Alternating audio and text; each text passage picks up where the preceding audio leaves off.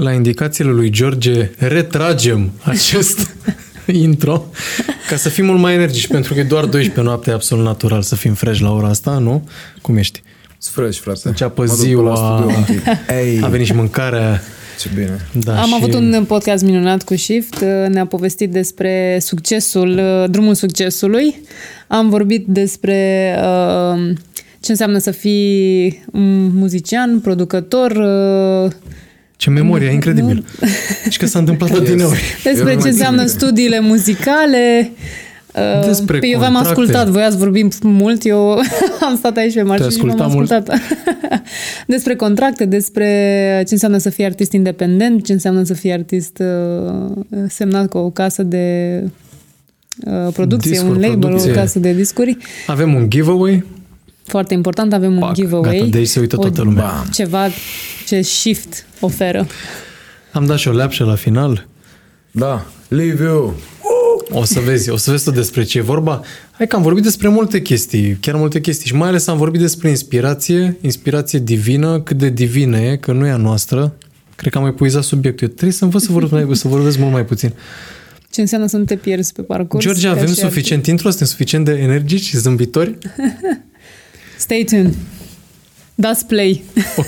Play, baby. Follow Shift BBY cu bifă. Follow Asociația Muze. Boom! Intro de la final.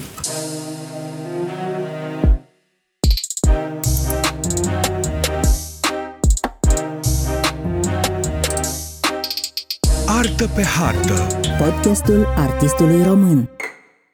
Bine ați revenit la podcastul Muze, Artă pe Hartă, în această seară, pentru că este ora Acum este seara. ora 11. Suntem oh. pe tărâmul Beznia. da.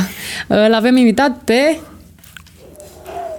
Shift. The one and only Shift. Baby. Follow pe Insta Shift, baby, Y, yeah. albastră acolo, bam, bam. Să punem, deci cu albastru, da? Să ținem da. minte la postproducție să punem aici. Nu aici, că e la el. Aici, Shift Baby logic. pe da, ar fi tare Insta, să Asociația Muze pe Insta, pe Facebook, unde te poate găsi lumea? Uh, shift oficial, da, nu prea mai folosesc. Nu știu dacă e un lucru bun sau rău, dar mi s-a părut că a scăzut riciu foarte tare lately la Groaznic Facebook. pe Facebook, da. A devenit prea salat așa cu de toate. Deși să știi că, uite... Sunt mulți care folosesc Facebook și nu folosesc când Instagram. Când erau concerte, da, când erau concerte, am observat...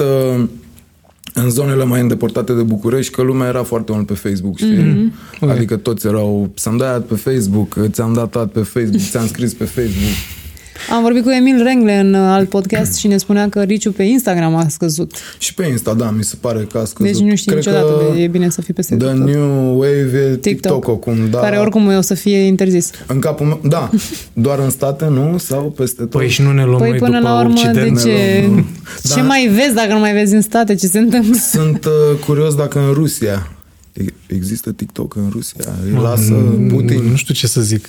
Cred că arestează pe stradă dacă îi văd cu filmulețele astea, știi? Da. Uh, voiam să spun că nu... Adică, uite, trecerea de la Facebook la Instagram am înțeles-o, știi? În sensul de a-ți promova, de, dar uh, cu TikTok mi se pare o platformă total separat. Mie cel da, puțin. E alt și mie film nici complet. eu nu am așa. N-am. Ai? Nu, nu, e alt film. Bine, am înțeles. George, tu ai? Să-i răspunsul. Um, ca să nu mai uităm, avem un giveaway um, Shift va uh, da ceva.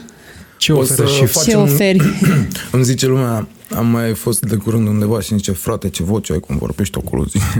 O, să, o să facem... E vocea de radio, de podcast. Da, e vocea de podcast. O să facem un, uh, un giveaway, o să dau uh, geaca de la al doilea album al meu, uh, Minciuna. Nice. Este o geacă făcută custom, pictată manual, o să facem giveaway aici. Ești sigur? Da, că sunt pare că ți mulă dacă e custom. uh, e unică, îți dai seama, n-ai de unde să mai iei, dar uh, da, sunt sigur. Giveaway. Ok. Giveaway.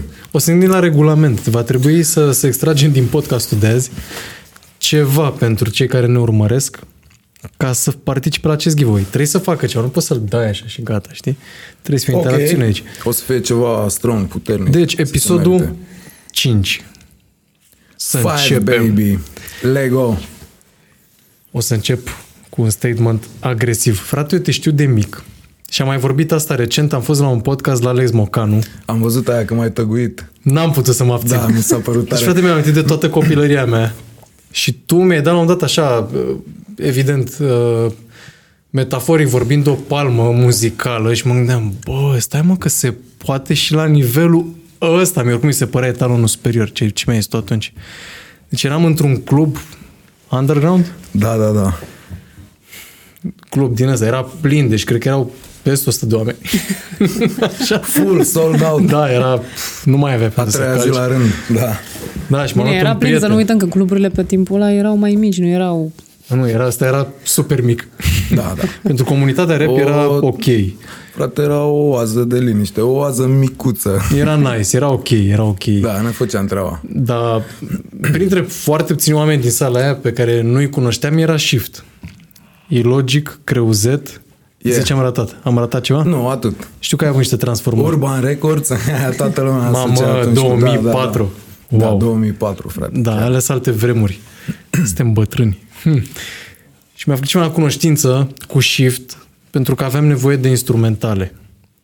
Pe vremea aia, bugetul de rap pe 2 ani de zile probabil că era o alocație și după ce am vorbit cât un minut probabil, mi-a trântit scorul, 100 de euro instrumentalul. Deci am intrat în pământ, am zis, nu frate, nu. Asta e comerț, e mainstream, nu. E ceva neregulă aici. Eu am văzut aia când mai tăguit de la podcastul ăla și eram cu băieți în studio și dau play și zic toți, mamă, dar ce arogant era, ce, ce scump te vindeai, știi? Euro. Bă, mă mutasem în București, trebuia să trăiesc din asta, n-aveam, n-aveam încotro, știi? Deci mie mi-a deschis mintea atunci. Zic, mă, deci chiar există oameni care ar da 100 de euro pe un instrumental? Nu, da, știi care e... Uh, faza. Nu, n-am, nu ți-am niciodată suma aia atunci să scap de tine. Adică chiar mi-am amintesc cum a stat discuția și eu trăiam mi-am atunci imaginat, aia, făceam mi-am aia, imaginat. știi? Deci pe mine m-a șocat. Wow. M-a șocat. Mie mi se părea din contra. Voi erați din București, eu venisem uh-huh. din Galați și mi se părea, zic, cum să le se pară mult. Frate, noi trăgeam la studio, deci aveam la, aveam la Picioruș la un moment dat, cheia de la studio, împreună cu Scânteie și cu încă un tip din alt oraș, chiar nu mai știu cum îl cheamă, împărțeam studioul. Știu, știu, că veneam și pe acolo. Am trecut Frate, da, știi cum îl împărțeam? Deci dacă aveam ziua de sâmbătă, venea scânteie duminică și la șapte dimineața încă eram acolo de el, venea cu noaptea în cap. Și era, băi, ce faci? Păi, exploatez eu asta la maxim. Profitați la maxim. Da, da și făceam 20 de lei pe oră de studio.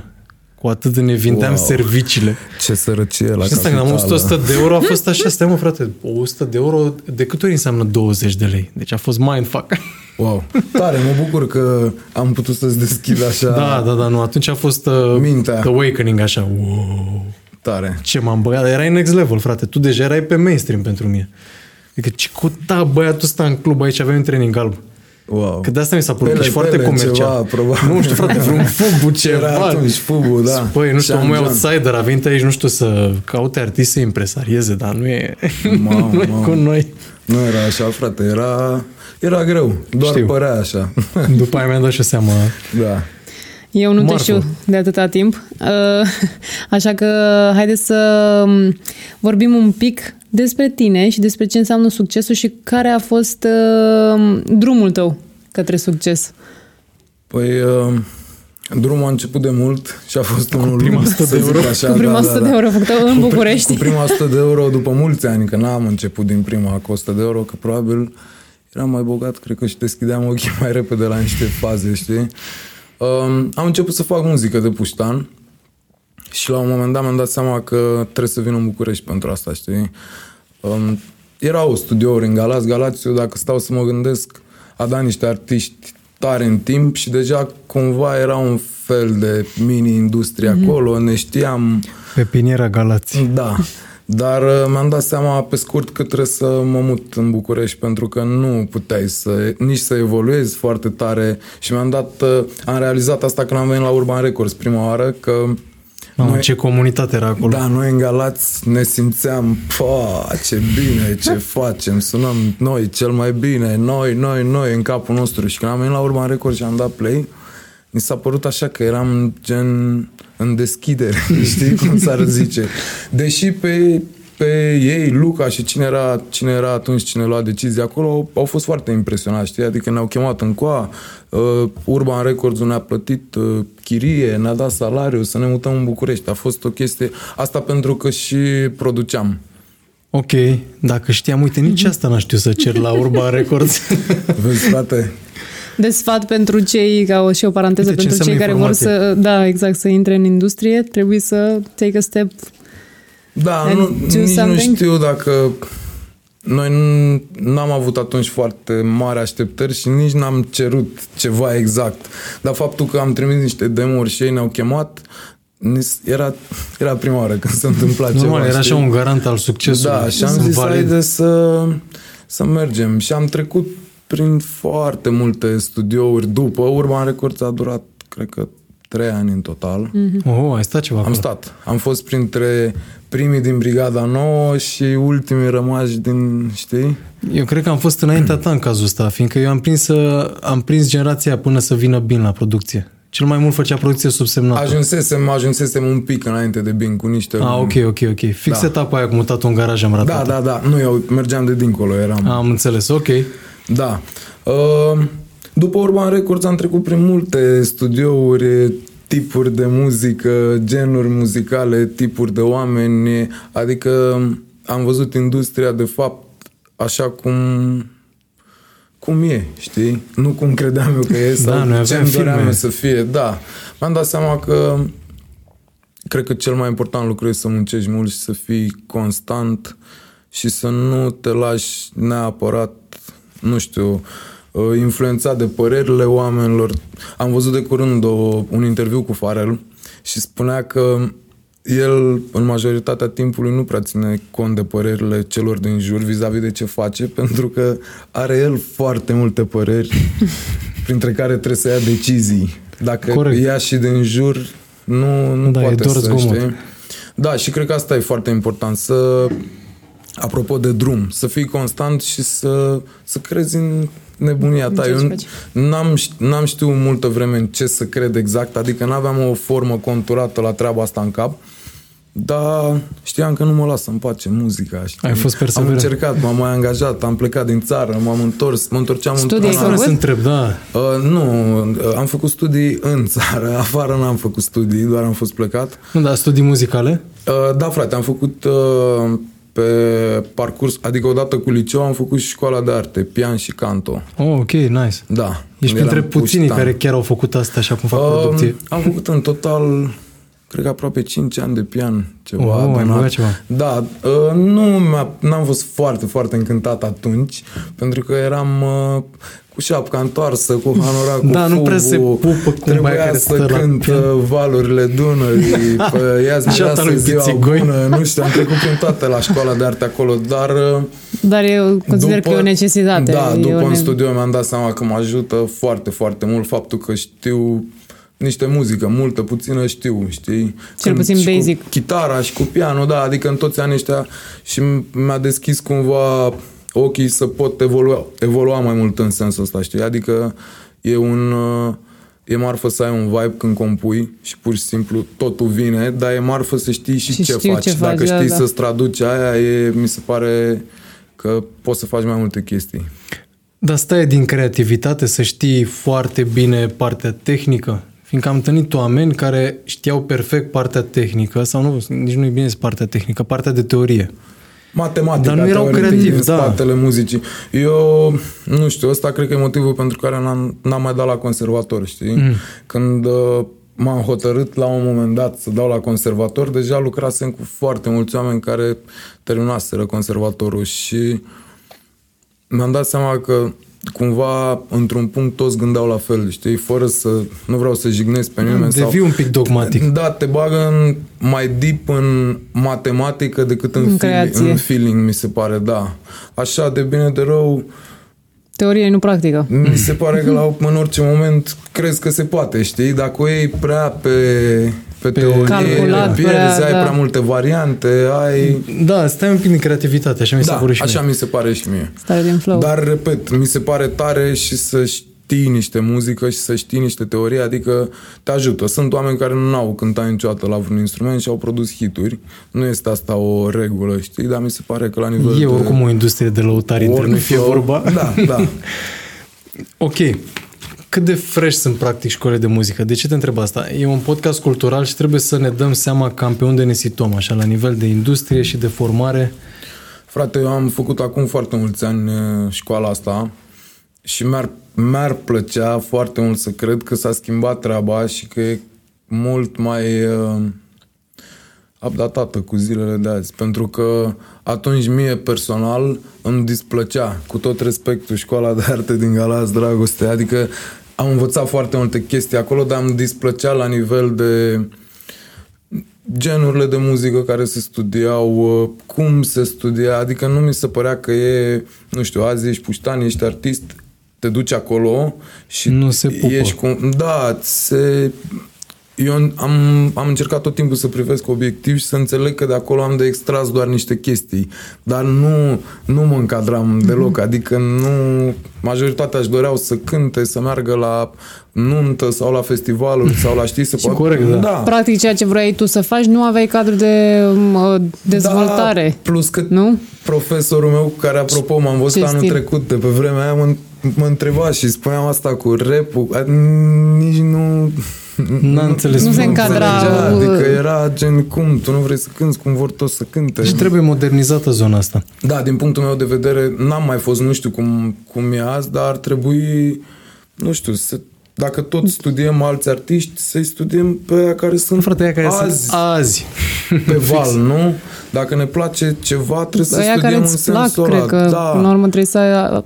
Dacă Eu am tot poți să alegi. Că, la un moment dat, profesorul meu de pian de atunci a înțeles că îmi doresc alte chestii cumva și m-a mai lăsat pentru că a văzut îi duceam, de exemplu, casete cu Tupac și îi rugam să-mi scoată partitura să pot să cânta la pian, știi, da, în loc de brașoveancă sau știi, și se părea cea, bă, nu înțeleg exact nu ce știi vrei. Nu știi că acum. Da, eu te ajut. Și da, asta apropo de studii, mi-au, mi-au plăcut foarte mult uh, tot timpul instrumentele, când și la chitară un pic uh, și cu toba, adică pe unde am prins tot timpul am exersat. Îmi place muzica, de fapt, știi? E, e un concept conform căruia e foarte greu să fii artist foarte bun într-o direcție și și în alta cu care se confruntă cumva industria asta. Dacă sunt dansator și mai eu mă apuc de muzică, o să fiu blamagian. Hai mă, termină, tu ești bun pe dans, dar gata, gata, știi, nu te întinde. Și sunt foarte curios cum a fost pentru tine uh, să te împarți între astea două perspective, și de uh, artist de scenă și de producător. Și în față și în spate. Mă, frate, nici nu N-am gândit-o așa, să știi, pentru că dacă o gândeam așa, am stat după aia o vreme așa și am meditat asupra situației. Am mai primit întrebarea asta. Nu știu dacă meșea. Eu cumva am început să fac asta de puștan pentru că nu nu aveam efectiv de unde, cine să producă o muzică pe care noi să cântăm, știi? Și atunci am început cu niște bituri, cum și... Nevoia ne împinge, da? Da. și ulterior am început să intru în treaba asta mult, adică să-mi placă și tehnic și la nivel de uh, mix și de tonuri, sound design. La un moment dat m-a chinuit puțin pentru că nu mai știam exact. Uh, am avut o perioadă, spre exemplu, cred că de vreun an jumate în care n-am tras nicio piesă n-am, și mă axasem foarte mult pe asta. După care mi-am dat seama că îmi lipsește partea aia și că m-am băgat prea tare în partea asta mm-hmm. și ar trebui să... Dar uh, dacă ar fi așa să trag o linie acum, mi se pare că uh, toate astea au fost un plus mare adunate, știi? Teoretic, Evident că sconturezi mult mai bine Da, adică inclusiv songwriting-ul sau, nu știu, vers când scriu, mă gândesc, deci aici dacă o să cad așa, din producție scot aia, repet toba aia, știi, cumva în capul Evident, meu ai fac privirea sens, de ansamblu acum. Da. Nu le mai văd, nu le mai văd împărțite sub nicio formă, știi? Adică mă la studio uh, cânt, trag voci, scriu, mi se pare că așa trebuie să fie. Că toți suntem și pe vechi și pe nou, iartă-mă, dar pentru producătorul tânăr, că încă văd că e, e debate-ul ăsta, cum privești sampling-ul? Mă, frate, nu m-a deranjat niciodată sampling-ul și eu am samplat. Mi se pare tare să faci dintr-un sample ceva creativ. Adică okay. să iei o muzică și din ea să faci altă muzică, știi? Sunt de acord și cu băieții care au semplat o parte și au refăcut-o încă o dată și a ieșit hit sau poate nu, sau da, mi se pare mai tare să, adică eu am ajuns la nivelul de poți să ceva și n-ai cum să mă prinzi. Și nu în sensul că fur, îți învârt efectiv dintr-o voce, îți fac o chitară care e cu Da, îmi place foarte, foarte mult treaba asta. Mi se pare ca o meditație, așa, adică ale Ai, tot felul de sunete, da. Și Ai luat practic o materie brută și o transformi în complet altceva. Da. Nu mi se pare greșit În niciun fel. Cred că cel mai important e rezultatul final și ce stare îți dă. Nu contează că ai cântat tu pianul ăla, că ai chemat pe cineva, că l-ai semplat de undeva. Okay. Dacă la final starea aia care trebuie, mi se pare că ți-ai făcut treaba. Foarte corect. Uite, am spart debate-ul ăsta. Te rog, iartă Da, nu trebuie să... Zic că vorbesc mult, știu. Dar am curiozitate. mult. Uh, și eu am curiozități. Ce, ce-ți place să faci mai mult? Uh, perioade. De exemplu, când sunt concerte și sunt mult pe drumuri, Aha, îmi doresc parcă să stau la ah. studio ah. un pic. și Willy. Niciodată. Când mâncăm sărat, vrem dulce, ah, după și înțeles. tot așa. Dar îmi plac. Pentru mine nu contează. Zilele la studio sunt teoretic la fel, doar că eu creez alte chestii. Mm-hmm. Într-o zi poate produc, într-o zi trag voci, într-o zi scriu. Mi se pare... Nu, nu le mai despart deloc. Mm-hmm. Când faci o piesă bună și trebuie să o dai al cuiva, Asta vreau să întreb. Da? Incredibil. Da. Incredibil. Dar nu știam cum să-l, să-l iau, să nu fiu chiar măgar, așa. știi?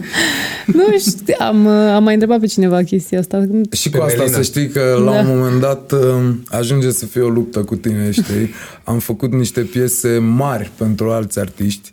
Ruby, sora Ruby poate să vă confirme. Uite, de exemplu, Bună ce mai zice, o piesă care are acum 60 ceva de milioane și varianta inițială a fost cu mine și cu ea, până să fie cu Dorian și cu ea, știi? Dar nu. Mi-am dat seama, frate, am avut o perioadă când am încercat să blochez chestii, știi? Și dacă am ținut o piesă pentru mine, am ținut-o prea mult, i-am stricat N-ai vibe făcut ceva n-am făcut ce trebuie. Deci și mergi pe intuiție. De atunci mi-am dat seama, m-am bucurat foarte tare, apropo de bună ce mai zici că ai ajuns uh, un hit mare, că mi-am dat seama că am reușit să renunț la niște chestii, știi? Mi-am dat seama că muzica e ceva ce vine și doar trece prin mine. Eu sunt un canal din care, prin care iese, știi? Nu, nu vreau să opresc nimic. Dacă te chem și facem o sesiune și iese o piesă bombă, înseamnă că așa trebuie să fie. Inspirația e divină. E divină, frate, da. Și okay. nu, nu e ușor de găsit tot timpul. Da, ai, ai totuși o, o gen altruistă. E mare lucru după părerea să renunți la o piesă care îți place mult.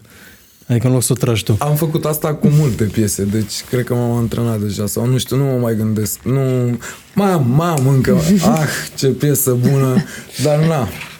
Da, a, e. Dar ai blocat vreuna până la urmă? Partea de producători și știi că ai făcut ceva pentru altcineva.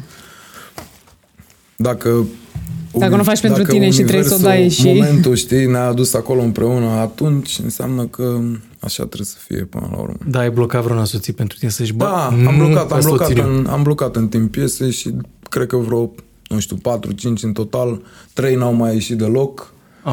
și două n-au mers. Adică de acolo am tras concluzia că cred că ar trebui să lăsăm să circule, știi, mm-hmm. tot. Foarte tare. Și oricum, frate, nu nu mai vreau să mă atașez foarte tare de piese, de momentul în care, wow, știi, îmi pun tot sufletul și toată energia mea și tot ce e acolo, dar uh, vreau să le scoatem în orice formă, pentru că oricum nu asta facem. Tu faci mixul?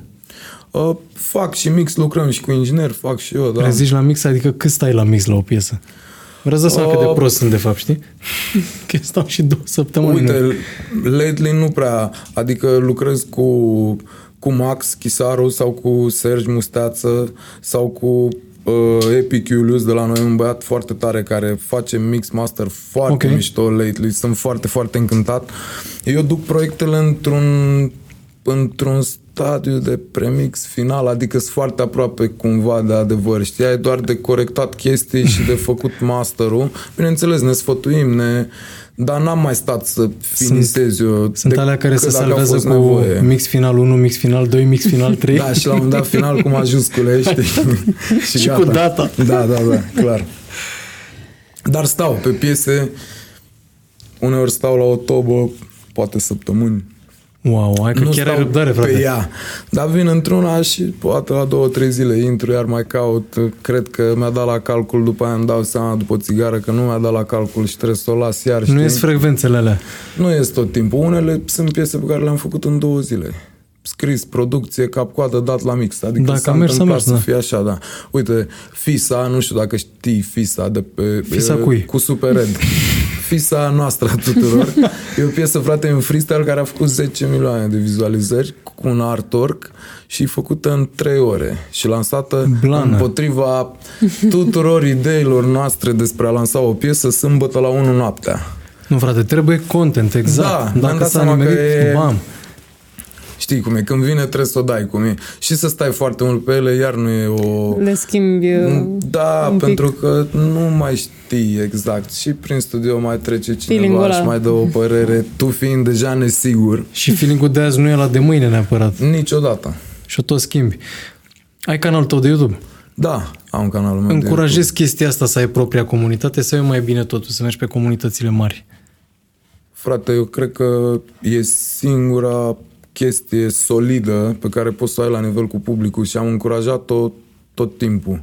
Și dacă ar fi sunt un om care nu regretă în general ce în trecut, dar dacă ar fi să am vreo părere de rău față de alegerile pe care le-am făcut în treaba asta, e că nu m-am bătut mai tare pentru canalul meu să de YouTube la de la început, da. Da, uite, asta e problema mare în industrie. Am un canal oricum ok, de care sunt mulțumit, am aproape 300.000 de subscriberi în momentul oh. ăsta, doar din muzică, doar din clipuri. Uh, simt acolo comunitatea și oamenii, doar că primele mele hituri sus pe toc, avioane de hârtie, toate au Sunt fost pe alte canale. da, și m-am întrebat tot timpul, wow, oare cum era, oare... Dar nu mai contează, așa a fost să fie. Uh, cred că e foarte important să ai canalul tău, să chiar dacă, nu știu, semnezi cu o casă de discuri, dacă vrei să faci o coproducție, putem vorbi și despre asta, despre ce înseamnă coproducție și cred că cel mai important e tot timpul să pui la tine, chiar dacă administrează casa Sau măcar discuri. și la tine, știi, adică să fie și nu, acolo. Nu, frate, nu, punct. eu nu am făcut și asta, am încercat tu și ești asta. un negociator agresiv înseamnă da, deja, sunt e agresiv. bine. Unii spun despre mine că nu sunt maleabil, am înțeles uh, târziu asta cu maleabil, da. Pentru nu, că știi drepturile și știi ce... De ce, ce să, da, de ce Sau să doare că ai fost maleabil la început, poate ce? și acum nu mai ești. Cu siguranță am fost foarte maleabil la început și acum de ai... nu mai sunt. Mi se pare ok, frate, dacă ai un produs, să-l pui unde e mai bine. Știm cu toții și label-urile știu că fiecare la nivel individual poate să construiască canalul lui, fanbase-ul lui, adică doar așa poți, știi? Chiar dacă în spate e label-ul care vine, face toată birocrația, are om angajat să-ți aplaudeze clipul. Bine, dar stai un pic din personalitate dacă stai să te gândești. Că ok, una e să, să mă adresez publicului prin label și alta e să o fac direct, apropo de comunități. Da, da, dacă ai... E mai impersonal așa prin label. Adică, uite, de când cu Insta și cu tot ajungi mult mai ușor la oameni. Că faci da, un story, speech, sunt da, în studio, dau de, drumul acum. La nivel de canal de YouTube, cred că e o diferență mare între a pune pe canalul tău și a pune pe un canal unui label unde sunt ok, uh, milioane. 20, 30, 50 de alți artiști cu stiluri diferite. Cu și milioane de subscriberi și, și bubui pe din țări da, diferite. Asta așa de un, adică oamenii care vor să te găsească trebuie să te găsească într-un loc cu toate ale tale adunate acolo și să-și facă o idee. Doar așa poate. Yeah. Pentru că altfel, cum, internetul e ceva foarte vast. Uite, aș vrea să explicăm ceva pentru oamenii care sunt un pic mai noi în industrie sau și mai ales, cred, pentru public. De ce, frate, artiștii de mainstream au foarte puține piese, în cel mai bun caz, pe an pe radio? Că n-am, nu cred că avem vreun exemplu de om care să aibă, nu știu, 10 piese într-un an pe radio. Dacă ai două, trei, deja ești ok, te cam descurci. Bine, da, da, da. A scăzut, uh, știm cu toți asta, a scăzut foarte mult pro- procentul de muzică românească pe radio și atunci uh, nici nu mai știu, știi, știm exact cât e în momentul ăsta? Nu, fiecare radio are statistici proprii, dar și astea sunt variabile. Dar știu că e, e ceva 40 20 și 30 pe acolo, știu Am eu. fost finuț. Poate, ok. uh, nu știu dacă e a cui e vina sau cum s-a ajuns la treaba asta, dar ideea e că fiind atât de mic procentul de muzică românească, cât cât ne batem pe pro... Da, e ca și cum e doar camera asta și noi încercăm să fim 50 ne în loc de 10. Toți pe unul din cele trei scaune. Da. Mi se pare oricum, frate, ideea e că ca să nu-ți strici creierii, cred că, vis-a-vis de, de orice treabă de genul și să nu te oprească asta din a crea și din a evolua, cred că cel mai ok e să nu știu, te gândești că tot timpul muzica bună ajunge la oameni. Eu am exemplu viu, eu pentru mine au fost clipuri în care am investit, am făcut, ne-am străduit, ne-am dat și nu s-a întâmplat nimic și a fost câte o piesă, cum era Fisa, pe care ți-am dat exemplu, care bam, știi? Nu știu niciodată, da. Rețeta. Overall, da, ce trebuie să ajungă la oameni, cred că ajunge. Nu știu, de părere că trebuie să scoți content, content, content, mai ales în situația ta în care uh, poți să faci și producție singur, e cu atât mai ușor. Adică, cu atât mai ușor așa și cu atât aproape. mai greu. Pentru că, la un moment dat, am, să am, orice am făcut atâta muzică draft. chiar nu mai știam știi, mai ce, ce să terminăm, ce să... Dar da, consider asta un avantaj și mă consider binecuvântat pentru treaba asta, pentru faptul că fac și producție și mix și orice e nevoie. Ai încercat să scrii, iartă-mă. Ne. Ai încercat să scrii și dance și alte genuri? Frate, da, Care am ce scris, provocarea de multe ori? Am scris muzică. Nu am ținut neapărat uh, cont de gen. Am făcut foarte multă muzică, pop uh, am scris. Am scris reggae, dance, orice. Manele n-am scris. Nu, nu știu, nu simt așa. Dar în general, pentru mine nu, adică dacă primesc o piesă să scriu sau și mă atrage vibe nu contează ce gen e. Foarte tare. Mie asta mi se pare că, că înseamnă să fii artist și producător complet. Nu să ai așa trei filtre, știi, ca pe net, uh, hip-hop, urban, down tempo. Frate, până la urmă totul se rezumă la stare, nu? Orice gen ar fi, dacă îți dă o stare și te mișcă, nu neapărat shoulder sau da. balansul sau dacă te-a gândit acolo, treaba aia are o stare, știi? Yeah. Și noi cred că uh, ca și artiști cred că țelul nostru ar fi să atingem starea care trebuie tot timpul. Egregorul. Doar zic, am avut, am avut light motiv uh, în podcastul cu Emil cu Rengle cuvântul egregor. Trebuie să găsești egregorul. Da, să zicem. nu mă puneți dau definiția, că am mai încercat asta odată. Um, acel feeling, vrei să zic eu, acel feeling dintre feeling. artist și public. Conexiunea da. intimă Conexiune. între artist și public.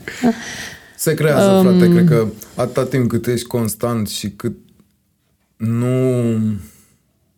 Am trecut și eu prin asta mai puștan fiind, nu faci muzică să impresionezi pe alții, chiar nici, nu știu, pe ai tăi nu trebuie să impresionezi. Cred că trebuie să ai țelul, scopul foarte bine definit.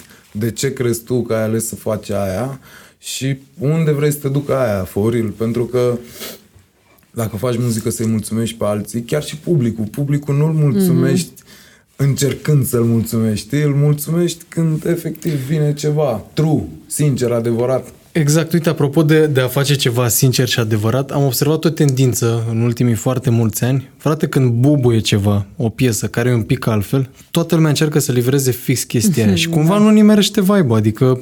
Trendul, frate, e ca și în fashion, ca și în orice, da, ex... cred că și în pictură, când da, lumea a da, pictat aia, Da, frate, ok, înțeleg să, să te duci către stilul ăla, dar uh, mulți producători interpretează ca pe o rețetă. Bă, dacă a intrat piesa aia, facem aceleași tobe, același ritm, pune fușia aia, fără refren nu știu cum, fa diez.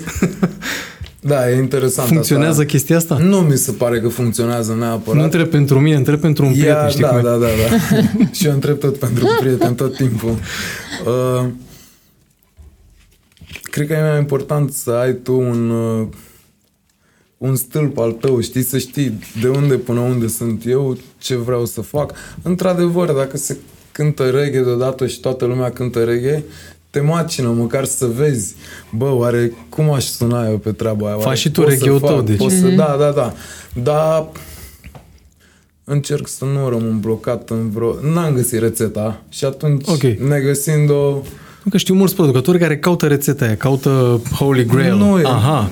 Eu am avut, uh, am avut discuții cu oameni cu care am produs, să zic așa, niște hituri și am ajuns până la nivelul de, bă, cum eram îmbrăcați în ziua aia și ce s-a întâmplat, cum, eram toți, oh, wow. eram fericiți toți, eram toți oh. deprimați, aveam, adică... Era ascendent învărsător da. în ziua aia. Venus era Jupiter. Cum sunt filmele alea, te trezești în aceea zi, știi, de mai multe da, ori. Pe lup, pe lup, direct. Cred că ele vin când trebuie. Noi doar trebuie să... Ai făcut-o pe aia să pui tempo 96,3? Da, am încercat, okay. frate. Am, am încercat și asta. Am încercat tot ce s-a putut încerca. Gen ce mi s-a părut mie de încercat, știi? Ok, nu știu, știu că la un dat așezam tobele manual, doar ca să le stric un pic, știi, să le dau da, gruvul ăla. Da, să dai uh, humanize. Exact, dar era un da. humanize de la prost la un moment, dacă nu mai avea răbdare. Adică ok, 16 tobe, dar gata, știi? Cât? La trac cu 6, hai, dă-i pautul acolo, shuffle. Da, frate. Dar uite, multă lume încearcă rețete și cumva s-ar putea să fie o chestie poate de intuiție, de inspirație, de moment, să o pleznești Eu nu cred, de exemplu, că există rețetele astea și până la urmă, chiar și rețeta trece tot printr-un filtru uman, fiindcă la radio sunt niște gagi care ascultă piesa și decid dacă o bagă sau nu. Frate, da, nu intră automat ca ei nimeri La nivel de rețetă, uite, reggaetonul e un curent foarte pe val în momentul ăsta. Sunt uh, 10 care sunt hituri mari, să zicem, la nivel global, da? Balvin, uh, băieții care mai sunt Anuel, Maluma. Bad Bunny, Maluma, Ozuna și pe lângă asta mai sunt probabil niște milioane de băieți care fac reggaeton sau încearcă sau asta nu înseamnă că reggaetonul e o rețetă, pentru că e cum ai spus și tu. Și nici că ei sunt din America de Sud. Eu aud balansul ăla, îl înțeleg, știu să-l reproduc, dar nu înseamnă că poți să cânt aia și să aibă succes și, și la mine dacă pun tonurile da. alea sau dacă încerc să copiez o linie de acolo sau să o fac, știi? Tocmai și din clubul de salsa și dancehall și... Da, da, da, da, exact. nu merge, și că tocmai cobor din metro la drumul taberei, Asta mai e nou. Cum, uh, cum încercăm să facem muzică în română, în, în engleză, români fiind, și se sune ca acolo, da, știi? Și exact. Nu e accentul, n-a fost... Păi nu e, nu are Frate, aici doare rău. Aici doare pentru mulți artiști. Pentru că mulți artiști la un dat s-au apucat să cânte dance în engleză. De ce? Ca să intre pe radio în România. Da, știu, a fost curentul pickpock, nu? Cum mm-hmm. se chema? Păcănele, uh, păcănele returnele. Roșie, neagră. Uh, nu mi se pare că ai cum să ai accentul la vreodată aici. Poate dacă te muți acolo, dacă începi să... Că nu, nici nu vorbim engleză zilnic. Și e groaznic că și la care nu vorbește engleză, dar consumă muzică, o să simtă că nu e accentul ăla. Frate, da, dar cred că e mai mișto dacă încerci să faci treaba asta, să o faci asumat. Sunt artiști Tommy Cash. Ai auzit de Tommy da, Cash? Da are o engleză, eu prima oară am crezut că e rusă sau poloneză sau ceva și omul cântă în engleză, dar nebunia lui și ideea lui și faptul că el așa își vede arta lui, îl face foarte, foarte tare și original. Mie mi-a spus o dată un băiat din state o chestie, fix asta, am arătat o piesă și îl întrebam cum ți se pare accentul la asta și a râs, a zis, bă, ce vrei să-ți răspund? A zis, singurul lucru pe care poți să-l spune faptul că e un accent interesant, pentru că noi ce avem noi, Interesant, știi? exotic. Da, cumva exotic pentru ei și cred că ar trebui să profităm mai degrabă Da, au de fost asta. atâtea piese românești care au rupt afară și nici măcar nu se legau bine cuvintele. Da, da, da. Nu dăm exemple. Deci se poate, nu. Dar, e știu, pe ei, direct știu, asta. știu ce zici. Ok. Nici nu contează, frate. Cred că dacă au ajuns acolo, înseamnă că au făcut ceva bine. Evident. Au găsit o rețetă Măcar în au avut flavor ăla, au da. avut balansul, au ceva au avut. Poate n-au găsit-o, dar la, a venit Poate rețeta pe care imagine. Trebuie. Da, da, da, da. undeva au pleznit-o, nu, nu e blamabil în niciun caz. Nu e nicio regulă. Eu cred că chiar nicio regulă. De ținut minte, nu e nicio regulă, faceți muzică, faceți ce simțiți și o să fie bine. Și dacă nu o să fie bine, angajați-vă la MEC. Sau faceți altceva. Dar, în principiu, trebuie să cam faci ce simți. Da. Uite, multă, multă lume a avut dilema asta. Cred că toată lumea a încercat rețete. Cred că toată lumea a citit how to, știi? Și eu am încercat, mi-am cumpărat cărți de, despre songwriting, despre producție, scrise de songwriter de top în momentul ăla. care zic că toate piesele sunt în aceleași armonii. Să fie toate în four chords ăla, mm-hmm. că prima notă de la refren, saltul trebuie să fie o gvintă. Trebuie să ai întrebare și să... răspuns. Nu, și după aia vine o piesă, nu știu, Gangnam Style, Oreva, au fost exact. o grămadă de piese Arunci care căștile, zici, contrazic absolut orice. Fix. Orice, orice. Și atunci toată Uite, lumea face Gangnam Style? Uh, Rockstar al lui Post Malone. Un hit number one în, din prima săptămână. Are o linie care efectiv e o repetiție cap-coadă. Toată piesa. O să... Nu e, nu o există. să par foarte groaznic, probabil. Mie nu mi-a plăcut piesa aia mult timp. Frate, Greu am acceptat și mi se pare genială, recunosc. Pe mine m-a spart piesa aia din prima și nu mi-a venit să cred, adică nu mi-a să cred că efectiv repetă treaba lucru, aia da. într-una și că îmi place atât de tare să oprea și mă enervam, îi dădeam play iar, zic, nu cred că s-a oprit.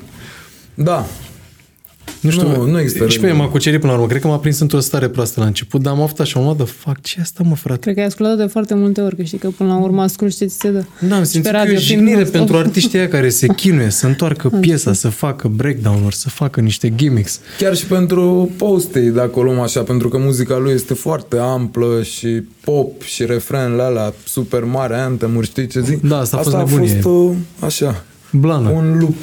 Da. Cred că a avut el un draft în studio și cineva foarte inspirat a zis, dai, dai, dai, că e bine așa. Așa, repede. Pa. Frate, întrebare, că tot a fost pandemie. Uh, iar vorbesc mult? E ok, e ok, eu vă ascult că e, pentru mine e nou, dar nu știu nimic Ce bine, interesant muzică, să știi? fie, da.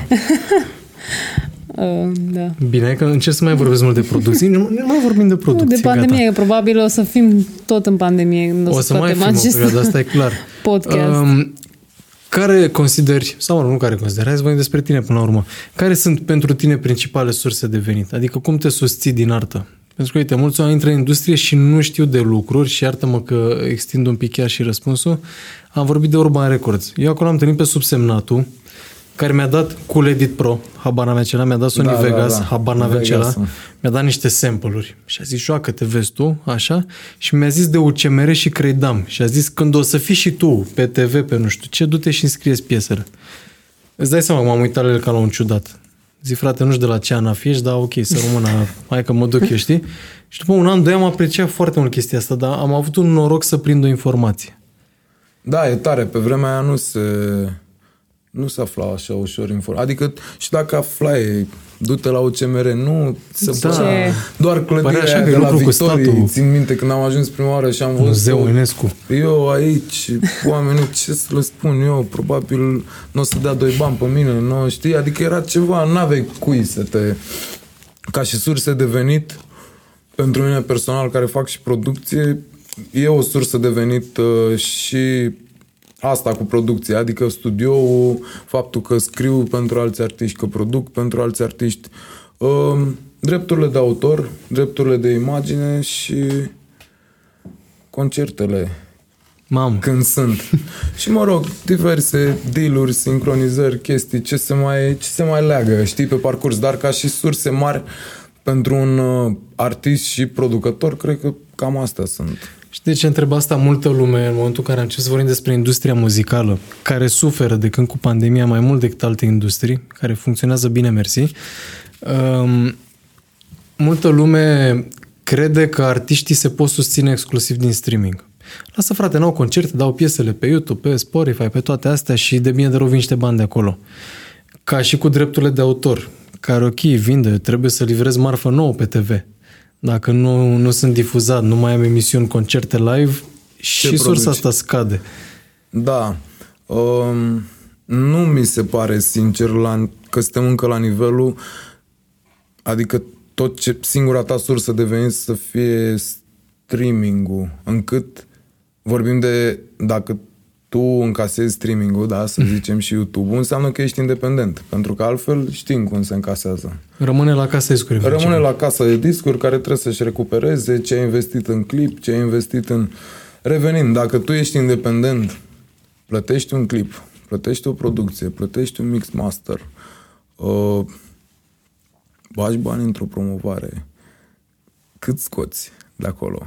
Aici e matematică. Nu scoți. Adică hiturile mari, mi se pare, că abia își recuperează investit. Asta în cazul în care n-ai un noroc să faci un clip de 300 de euro și piesa să facă 50 de milioane, știi? Dar știm cu toții că sunt rare astea, știi? În momentul în care investești și ești independent, eu sunt independent, nu mai sunt semnat la niciun label mare de 3 ani din 2017. Am făcut uh, Midioțu, împreună cu Marius China, managerul meu care sunt de 10 ani de la început sunt cu el și booking agent și anything. da, ne-am făcut uh, label-ul ăsta în care suntem parteneri asociați și l-am făcut uh, doar pentru mine, momentan. Foarte tare. Acum uh, l-am semnat pe Horas, un artist nou, îi producem albumul. Dar nu ne-am gândit, n-am făcut-o în ideea de hai să facem un label, să semnăm artiști, să facem... Am făcut-o în ideea de hai să facem un label la care să fii tu eu, adică pentru că nu îmi doream foarte mult să fiu independent, știi? Și să fac mai multe chestii, să scot mai mult content. Poate și okay, mișto ai umbrela ta sub care mai poți să lansezi alți artiști după aia. Da. Asta ai mai multe tare. Beneficii, ai și multe minusuri. Faptul că trebuie să-ți plătești chestii, faptul că e mai riscant, trebuie să vii cu bani de acasă, Uh, cum îți spuneam, s-a întâmplat cu buget zero să producem piese care au făcut 10-15 milioane de vizualizări și cu buget de 10.000 la un clip să facem un milion de vizualizări. Nu e nicio regulă niciodată. Și Care, pentru cine nu știe, nu acoperă bugetul. Nu acoperă, nu, sub nicio formă. Uh, Apel către radiouri și televiziuni. Difuzați muzică românească. De ce? Pentru că motive. Cred că de sunt ce? Pentru o că grămadă. Motive, da, motive sunt o grămadă. Uh, nu... Ca să poți să trăiești din, din toată treaba asta, mi se pare că trebuie să-ți faci un cerc așa, odată concerte, odată, uite, uh, majoritatea artiștilor independenți vând uh, haine, vând produse, vând și a, a început să crească și treaba asta. Da, Eu devine personal, un antreprenoriat așa. Da, nu i-am, nu i-am dat încă drumul la shop, urmează acum cu albumul următor pe care urmează să-l scot uh, pe 8 noiembrie acum. În, da, mai un pic. Da, mai puțin. Fragil, al treilea album al meu. Dar am observat treaba asta, că la nivel de haine, de mărci, a început să, să meargă. Oamenii susțin. Și susțin exact ce spuneam. Uh, oamenii care au un canal al lor, care și-au adunat niște oameni, care au reușit să creeze o comunitate. Dar e foarte important că rămâi cu comunitatea adică da, rămâi cu comunitatea, comunitatea ta. Uh, crește și ea odată cu tine, cu muzica ta și muzica ta odată cu ei, că așa ai, să ai o comunitate, mi se pare că ai ocazia mult mai mare spre un feedback mai, mai real, știi? E mult mai sincer, cum e orientat da Așa, dacă urci către un canal respectiv. foarte mare, eu mi-am dat seama, un canal cu 5 milioane de subscriberi, cu 200 de artiști și de stiluri și de genuri, poate să te ajute mult mai puțin decât propriul tău canal cu 100.000 de subscriberi. Dar targetați pe muzica ta Targetați urmă, care te urmăresc, care sunt interesați de tine, care așteaptă să scoți ceva, care știu totul, știi? Ok. Dacă ești artist independent, ai mai multă libertate, dar deci care sunt ups și care sunt downs? Adică mai Ca și artist independent, scurt, da, mai pe scurt ai... Ce trebuie să-ți plătești? Toată, ce... Cred că ai toată, nu știu, independența, adică nu te mai scoate nimeni la tablă, Așa. dar știi cum e, te scoți tu la tablă și atunci s-ar putea să, uneori să fie greu, pentru că trebuie să-ți asumi faptul că trebuie să investești, că uneori nu se întoarce înapoi Investești când în și clipuri, cum nu? În, în clipuri, promovare, norocul meu, în ce... Norocul meu este, cum spuneam mai devreme, că nu trebuie să plătești și producțiile și așa, pentru că, slavă Domnului, le produc eu împreună cu băieții la studio, adică e un vibe. Uh-huh. Și alea costă. Trebuie Evident. să-ți plătești oamenii, trebuie să-ți plătești uh, instrumentiști, chemăm chitariști, basiști, trompetiști, uh, backing vocals, uh, trebuie să-ți plătești artwork-uri, trebuie să-ți plătești, uh, nu știu, oameni care efectiv te ajută cu uh, hârtiile, cu înscrisul de piese, cu te bat la cap să faci asta. Eu nu pot să... Bun, deci dacă erai de echipă. scris, dacă erai uh, uh, semnat. semnat cu cineva, nu trebuia să faci chestiile astea. Uh, când ești semnat, să zicem că cumva... Ba, da, doar că sunt semnat, știi? Da. Uh, mai simți că se mai ocupă niște oameni de una alta, dar per total eu am preferat să fiu independent. Adică pentru uh, sufletul meu de artist îmi e mai bine așa. Mm-hmm. Problemele sunt foarte comune. Mm, să fii muzician sau dansator sau actor sau regizor sau oricine din zona de arte nu înseamnă niciun caz că nu ai aceleași probleme cu cel de lângă care în altă zonă apropo de ce și acum, că sunt niște similitudini. Și la actor se mai știrbește din libertate când semnează cu un agent, cu un impresar, cu o casă de producție și la soliști e la fel, la dansatori e la fel și așa Bine, mai cred departe. că dacă și-ar face lumea treaba, nu ar fi, nu ar fi nicio problemă. Din punctul meu de vedere. Până la urmă, mi tu ești artist și trebuie timpul, să-ți... Con- mi se pare să că se uită ceva... Dacă am văzut asta de multe ori în, uh, nu știu, pe parcursul anilor, dacă tu ai un film, da, și eu ca și manager, casă de discuri, label, nu știu, vreau ceva cu tine, vreau să te semnez, vreau să facem o treabă, mi se pare că te vreau pentru chestia aia. N-ar trebui să te vreau de acolo să șlefuiesc eu ce am proiectat că ai putea ajunge, știi? Și aici mi se pare cea mai mare problemă. De-aia eu am preferat să devin independent, pentru că filmele mele din cap erau mult mai mari și mai ample și mai îndrăznețe până Bun, la urmă. tu deja ai o viziune și atunci mm-hmm. să mhm. vină cineva să-ți schimbe viziunea, da, nu are sens decât dacă chiar nu știi de capul tău. Nu știi da, ce vrei da, să faci, da, nu da, crezi da. tu în tine. Eu, în general, nu am făcut muzică și doar am ales ce lansăm, știi, în timp. Poate e norocul meu ăsta că s-a întâmplat așa și că la un moment dat au fost niște rezultate care i-au făcut pe oamenii din jurul meu să creadă în ce fac în continuare, știi? Dar mi se pare greu să faci muzică. Am văzut oameni care nu se mai gândesc efectiv la piesă cât să gândesc mai mult uh, să fie să zică label-ul da și că mm. da facem clip și să zică nu, e greșit, nu trebuie, nu trebuie să faci asta. Nu mai ai, îți pierzi identitatea. Mi se pare că nu mai rămâi conectat cu tine. Stai că am tot vorbit de label-uri și pare că avem ceva cu ele și până nu, la urmă nu, nu avem. Am e, fost ani de zile un, semnați. Da. Lucrez în continuare cu toate label-urile, făcând producție și songwriting pentru alți artiști. Chiar cu toate avem uh, colaborez pe partea asta, dar eu la nivel personal, la nivel de shift baby, am preferat să fiu independent și îmi place foarte mult treaba asta. O să te întreb ceva groaznic. Întreabă, groaznic. Mă. Groaznic. Prin absurdul absurdului, având în vedere că suntem uh, apartenenții a unei industrii super normale, ai luat vreodată țeapă în vreun sens în industria asta? Frate, da, de multe ori. Nu, nu de să zici da. foarte da. multe ori, că am, am apucat să mă... repede. Da, să mă deștept. Deșteaptă-te române, știi? Așa, așa. Deșteaptă-te și baby. Uh, și după aia am devenit, cum, zice, cum ziceam mai devreme, mai... Uh, n-am mai devenit așa maleabil, știi? Dar s-a întâmplat. Uite, un concert a fost unul dintre foarte multele, deci n-am luat prea multe... De statistic nu prea da. se dau țepe. Depinde, cred că, dacă nu ești maleab. Ce și cum și unde ești. În general, uh, faptul că l-am avut pe Marius Chină care s-a asigurat de toată treaba asta cu actele. La partea cu, de booking da, știu sigur că... Booking și dacă a fost vreo problemă de orice fel, uh, am știut să nu știu, să luăm un avocat să ne reprezinte, încât să nu să... Și nu, nu pot să spun așa că sunt că m-am simțit foarte țepuit sau... Okay. Au fost doar mai degrabă niște alegeri proaste, când am lăsat eu prea mult de la mine. Dar asta n-am cum să schimb, știi? Asta m-a făcut să văd altfel. Asta e trecutul, dar trebuie da. să învățăm din trecut. Clar. Dar ceva fani ai pățit? Adică ceva la care să nu te aștepți în industria asta, fie că e vorba de un concert sau altceva. Mă, frate, ar trebui să mă gândesc. Am Întâmplarea de o să stai la un dat cu nepoții și o să zici fiți atenți. Aveam 30 de ani. Fiți atenți, am cântat odată la un om, nu mai știu orașul, dar era ceva pe unde se agață harta în cui, se spune, și scria acolo club, Ucraina. club, nu, acolo aproape, că intra romii. Cu soba, cu soba și scria în club, sau club nu știu cum.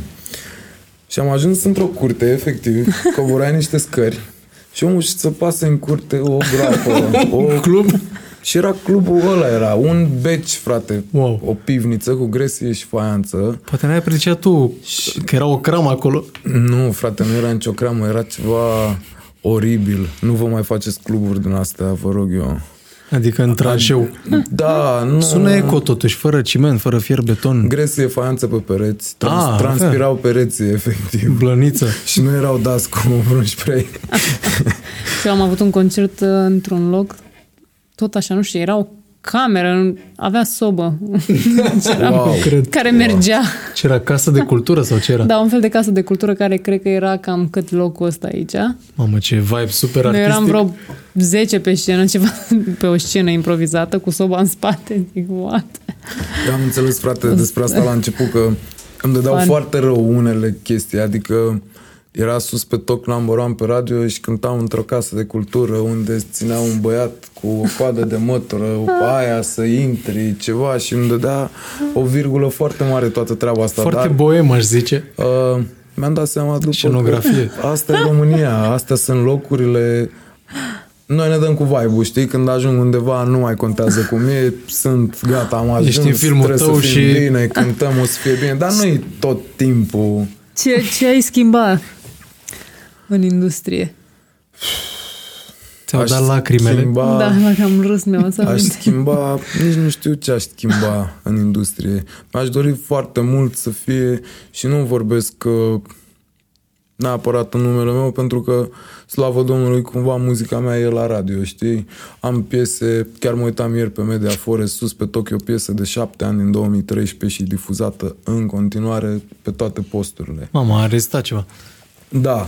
Uh, mi-aș dori, chiar mi-aș dori să fie mai multă muzică românească, adică să fie un procent uh, minim 50-50 real vorbind, deși mie personal nici la 50-50 nu mi se pare că susținem țara, țara asta da. din punctul ăsta de vedere. Adică, cred că cu Fix.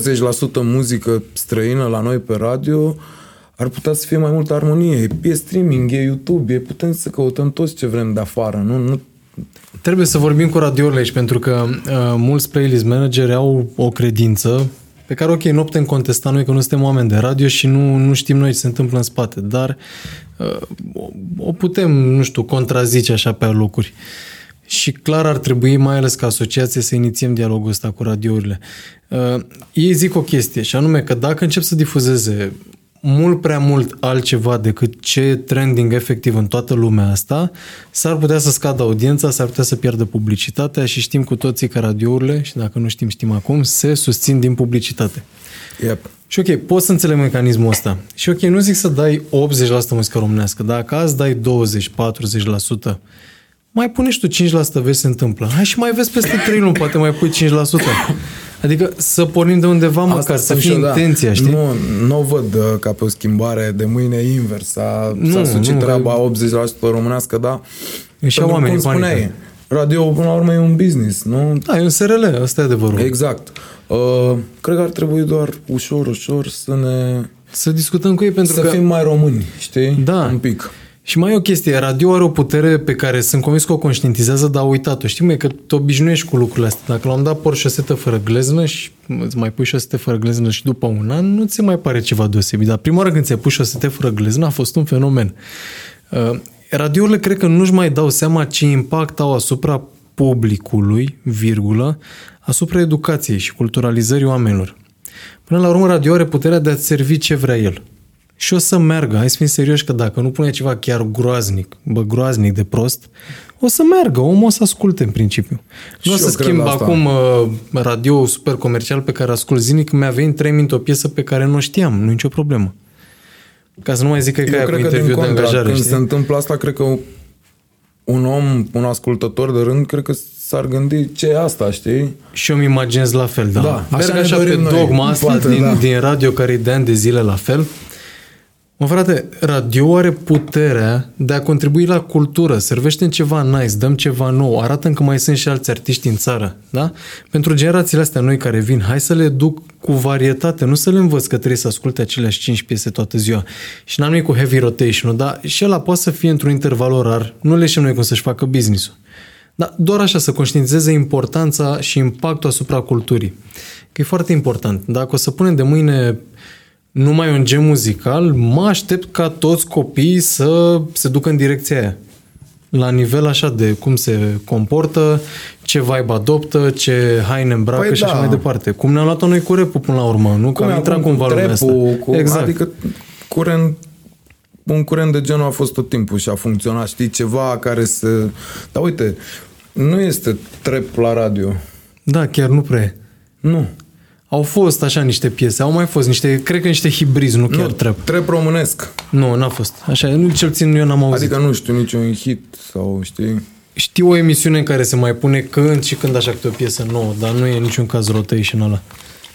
Anyway, frate, eu cred că faptul că se întâmplă podcasturi de genul, faptul că lumea se trezește ușor, ușor și că conștientizează treburi, mi se pare un pas în plus spre evoluție. E misiunea noastră a tuturor nu la se, care ne-am antamat? Nu, adică multe dintre, dintre treburile astea se întâmplă și pentru că nu suntem informați exact, nu, nu știm la ce să ne așteptăm, adică procentul ăsta cu muzica românească și cu muzica străină, oamenii eu sunt sigur că ascultătorii nu-și dau seama de mm, doar sigur nu dau. aud aceleași piese. Ascultătorii ne pot susține dacă, să zicem, inițiem poate chiar și o petiție online și nu e ceva războinic, e ceva foarte nice. Dacă, dacă sunteți de acord cu noi că ar trebui mai multă muzică românească pe radio, Uh, haideți să facem o, o petiție. Cred că până publicăm podcastul o și pregătim, dacă ni se pare tuturor yeah. din asociație o idee bună, să susțineți difuzarea de muzică românească. Este o rugăminte pe care o adresăm radioului, nu putem să impunem, ci doar îi arătăm dacă vrem sau nu. Că dacă o să aibă 50 de semnatari, înseamnă că e o idee proastă și vedem Corect. noi prea subiectiv lucrurile. Da, uite, chiar o să notez asta, poate o facem. Nu poate, hai să o facem. Nu? Da. Mai o propune la prima gata. ședință asociației. Până iese podcastul, da. Pe mine ignorați-mă. Priorite. Um, ce, ce te-a făcut să devii membru în asociație? Mi s-a părut foarte tare, în primul rând, că se întâmplă asta și că pe lângă faptul că noi ne cunoaștem și că lucrăm și am făcut chestii, faptul că de mâine ești al cuiva, dar al cuiva nu la nivelul de uh, bossul, știi? Uh-huh. Ești, aparții de ceva care uh, luptă pentru aceleași chestii, pentru care lupți și tu, mi se pare foarte mișto. Și, și ceva al tău, până la urmă, că asociația ceva al tău, da, și fiecare faptul membru. că fiecare membru are un cuvânt de spus, știi? Eu personal fug de chestii unde e un purtător de cuvânt și noi restul aflăm ce trebuie, știi, ce, da, ce da, spun, da. știi? Nici nu sună dictatură. Faptul că ori, oricine poate avea o părere, oricine poate ridica o problemă, oricine poate veni cu o soluție. Cum ai spus și mai devreme, uite, veniți voi și faceți podcast voi. Oricine din asociație poate să facă asta. Mi se pare tare, nu s-a întâmplat Da, asta. clar, noi acum ne-am, ne-am aruncat așa la înaintare ca să dăm Nici noi nu știm ce facem. Știi? Da, e, se, Răzvan se știe foarte mult că vede. vorbește. Vorbește mult. O să am o discuție cu Elena după, în care o să-mi explice cum am vorbit chiar foarte mult. Nu, dar e foarte bine, foarte bine. Păi voi știți, nu, nu e ca și cum uh, știți că e dansator. Nu-mi dau seama dacă vorbește cineva mult. Nici nu contează. E mișto, da. Important e să urmărească cineva mult. Că pompăm aici informație. mult, da, să urmăriți mult podcastul ăsta. Adică toate, pentru că frate, chiar uh, ideea asta de podcast mi se pare ceva marfă. Înainte, eu mă uitam mult la Joe Rogan, știi? Și a început deodată să mi se pare tare, am văzut Mike Tyson, după aia am văzut Wiz Khalifa, Ce adică se oameni întâmplă? De, da, mi se părea foarte tare că oamenii vin și vorbesc așa și au păreri și e ceva educațional, e ca o școală online. Mm. Pe, uh, nu știu, domeniul care te interesează. Artă. Da. Asta e podcastul artistului român, Yeah, podcast baby. cultural. Uh, hai să facem o chestie, că am vorbit înainte să vii tu, hai să dăm o leapșă. Pe cine să mai invităm la podcast? Nici n-are cum să refuze acum, știi că nu o să tem asta la montaj. Dacă zice nu e nasol, adică nu există, îi dăm mention-uri toată Liviu ziua. Teodorescu, propun Liviu eu. Todorescu, Da. perfect. Ce să vorbim cu Liviu Todorescu? Ce poate aduce Liviu ca să ne satisfacă niște curiozități în plus? Păi uite, Liviu în primul rând e și el și artist și producător și songwriter. Liviu e semnat cu major label față de mine. Puteți să... Bun, deci atingem și din alt, Discutați din acolo. alt unghi subiectul ăsta. Da. Uh, Liviu e mai pop și puteți discuta despre rețeta pop, poate el a găsit-o. Perfecțiune. Și o să-l întrebăm atunci ce idei mai are, adică ce putem să Da, mai cu transmitem siguranță. celor care doresc informații în primul Mi se rând. pare bine să fie Liviu aici. Liviule, te așteptăm. Gata, ai luat leapșa. o să se întâmple. Ok, și de final, ce propunere ai? Sau selectăm de aici din tombola de propuneri și exerciții? Păi haide să, să avem, Avem și continuitate. Da, Avem avem, și giveaway, leapșa. avem leapșa, avem... Creăm un uh, format aici ușor, ușor. Nice, nice. Mi se pare tare. Uh, Ce sfat ai pentru artiștii noi și pentru artiștii uh, care sunt deja în uh, profesioniști? Pentru artiștii noi, cum am mai spus, le-aș da același sfat pe care mi l-aș da și mie dacă ar, ar fi acum cu tot ce am înțeles să iau de la început. Cred că e cel mai important să, să-ți dorești, să știi de ce ai ales să faci treaba asta, să fii conștient că uh, o să ai multe drumuri anevoioase, mm. uși închise, dar tu nu pentru asta faci ce faci, știi? Ideea Să e nu că te pierzi pe trebuie drum. să muncești mult, da, și să ții cont de părerea ta și de simțul tău, de, de sufletul tău. Că până la urmă arta nu e ceva uh, rotund, adică nu e, nu bagi niște Bine cifre definit și, și da, nu știi e foarte- definită nici cum. Atâta timp cât crezi în viziunea ta, cred că mai devreme sau mai târziu te poate, adu- te poate duce spre unde îți dorești. Nice. Nice. Și pentru artiștii care deja sunt, uh, nu știu ce, să facă ce fac pentru că mi se pare că fac bine. Apropo de industrie și de cum a evoluat, asta ce am discutat la nivel de probleme, dar cum a evoluat muzica și sound-ul și așa, mi se pare că suntem într-un punct bun. Adică ies chestii calitative, ies chestii uh, mixate bine, masterizate bine. Muzica românească mi se pare că evoluează. Noi chiar avem artiști, frate, și sunt da, artiști da, foarte, da, foarte da. talentați și, și creativi și stă dovadă faptul că se chinuie foarte mulți oameni din afară să ne smulgă artiștii ăștia. Clar, clar, clar, clar. E, se întâmplă. Da, cred că nu Dar trebuie să... ce trebuie să mai reglementăm. Da, uite că avem multe de lucru. Am extras foarte multe idei și azi. Nu, nu cred că trebuie decât să facem muzică în continuare cu toții și să ne bucurăm de ea. Uh, încă un sfat pentru artiștii la început, să zic așa, e, cred că ar fi să te bucuri foarte, foarte tare de ce faci și să te distrezi, să nu faci. Am ajuns prin studio la un dat unde vedeam băga mea și trebuie să termin piesa aia, n-am chef, de ce? Mai am la scris de aia, refrenul, futui gura. Nu, eu nu vreau așa, e, pentru mine e o distracție și atât timp cât o vezi așa și nu o vezi ca pe o meserie, arta nu nu poate să funcționeze sau la mine cel puțin n-a putut funcționa după un program bine definit. Nu mergea gen, de la 9 la de 5. De la 9 la 5, nu. Drept dovadă apucă, cât e 12 noaptea? Da, mă apucă noaptea și mă la studio, am Fix. fost la 5 dimineața la studio, m-am trezit la 3, la 4 încercam să dorm, mi-a venit ceva în cap și m-am dus la studio. Uh, credeți în voi și în visul vostru și bucurați-vă maxim, că e distractiv să faci Ai artă. punctat ceva foarte mișto, ce are și un background, după părerea mea sunt de părere că inspirația nu e a noastră. Chiar sunt de părere că inspirația e divină, e așa un al șaselea simț și nu putem noi să o forțăm. Bă, dacă vin la 5 dimineața, eu trebuie să mă duc și să o livrez unde, unde e locul. Au dacă fost, vin la 12 uh, noaptea, Au fost momente, frate, foarte, foarte clar, așa le am în minte, cum era 1-2 noaptea, nu știam de ce mai stau la studio, voiam să Mort. plec, îmi era parcă lene să mă ridic, parcă aș mai asculta niște muzică, frate, și mă trezeam că e 8-9 dimineața și am mare piesă care și a venit acolo, da. așa. Da. Și m-am gândit tot timpul, n-a fost odată asta, s-a întâmplat de mai multe ori, mă gândeam, wow, deci dacă plecam atunci, chestia asta nu trebuie exista. Trebuie să lași canalul liber. Pur și simplu, da. Cred că trebuie să trebuie să ai răbdare cu inspirația și să nu te biciuiești niciodată. Oamenii în general să, ah, nu mi-a venit refrenul la care trebuie, nu e bine, nu, pot să vină. Cred că suntem doar niște canale prin care uh, curge. Universul, da, transmite ce trebuie mai departe oamenilor în boxe. Și mai am o întrebare. Ce sfat ai pentru m, mm, Asociația Muze? Hm. Wow! ba, ba, ba, ba, ba, ba.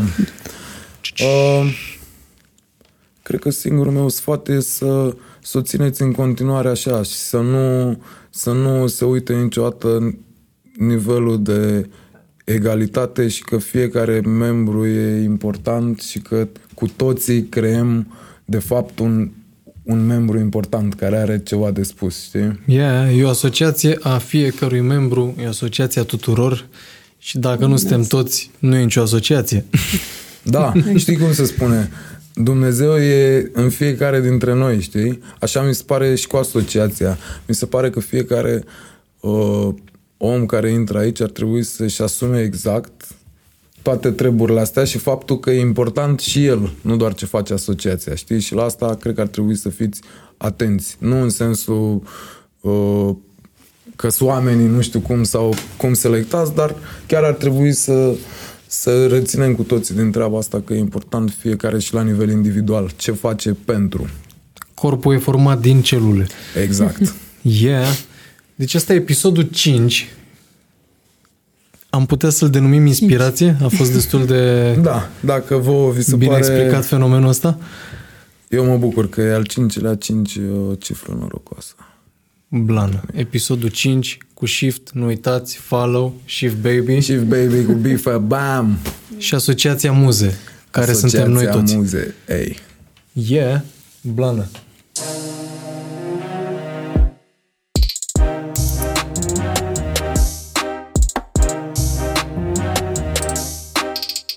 Artă pe hartă. Podcastul artistului român